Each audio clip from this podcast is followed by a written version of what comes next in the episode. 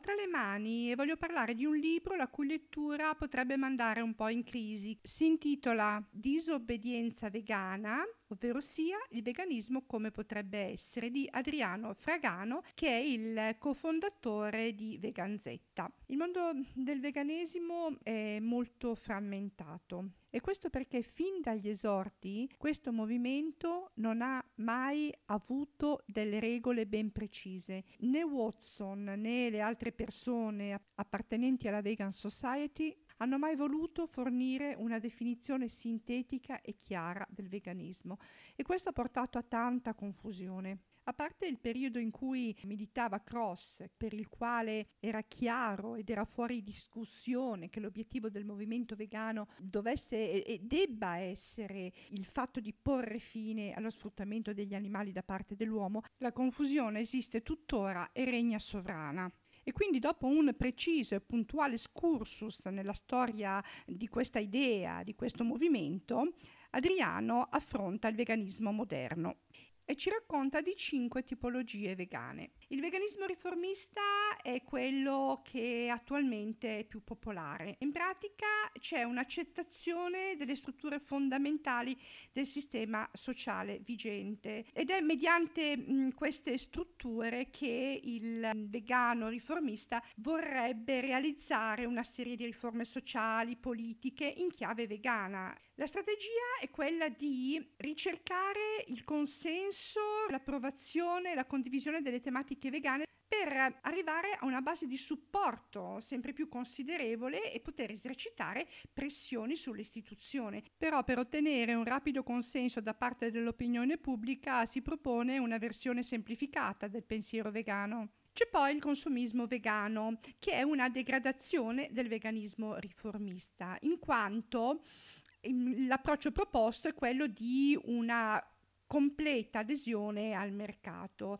In pratica questo veganismo è figlio di una concezione capitalista delle relazioni tra individui all'interno della società umana, i cui fondamenti della dottrina economica diventano anche gli unici fondamenti sociali di riferimento. Il veganismo interpretato in questo modo è un tentativo di raggiungere la fine dello sfruttamento animale prevalentemente mediante pratiche di consumo e non mediante una vera opposizione della società specista, quindi agendo in ambito culturale, politico e sociale. Adriano poi parla dei falsi veganismi, dove c'è la totale assenza della motivazione animalista. Infatti il focus dei falsi veganismi non è più la sofferenza animale, ma l'umano, cioè il tutto è ridotto a motivazioni questioni relative alla sfera personale e alle scelte individuali. Quindi vengono concepite tutte le pratiche tipiche del veganismo che possono apportare benefici alla salute,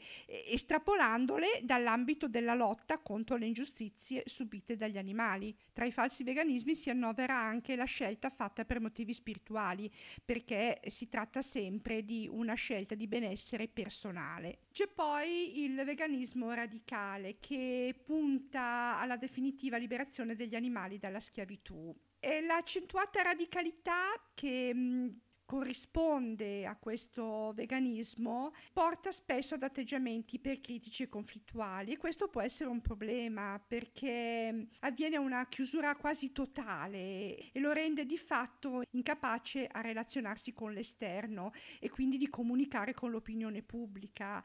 E anzi eh, si può dire che spesso tiene l'allontanamento addirittura un atteggiamento ostile. L'ultima tipologia di veganismo è quello incompleto in pratica sono le persone che hanno adottato la filosofia vegana, però non fanno divulgazione e tengono il tutto nella loro sfera privata. Ecco, io ho parlato di quella parte del libro più semplice da illustrare nei pochi minuti che ho a disposizione, ma già basta questo per andare in crisi. Poi se si continua la lettura del libro di Adriano, eh, ci sono davvero tanti punti che fanno riflettere, dai rapporti tra veganismo e l'idea che abbiamo del cibo e del capitalismo, alle implicazioni personali e sociali, ai pregi e difetti delle diverse forme di attivismo. Insomma, è un testo che che spiega come il veganismo non sia una pratica immediata e facile, ma è una filosofia, certo splendida, completa, ma richiede una vita etica, impegno, molta costanza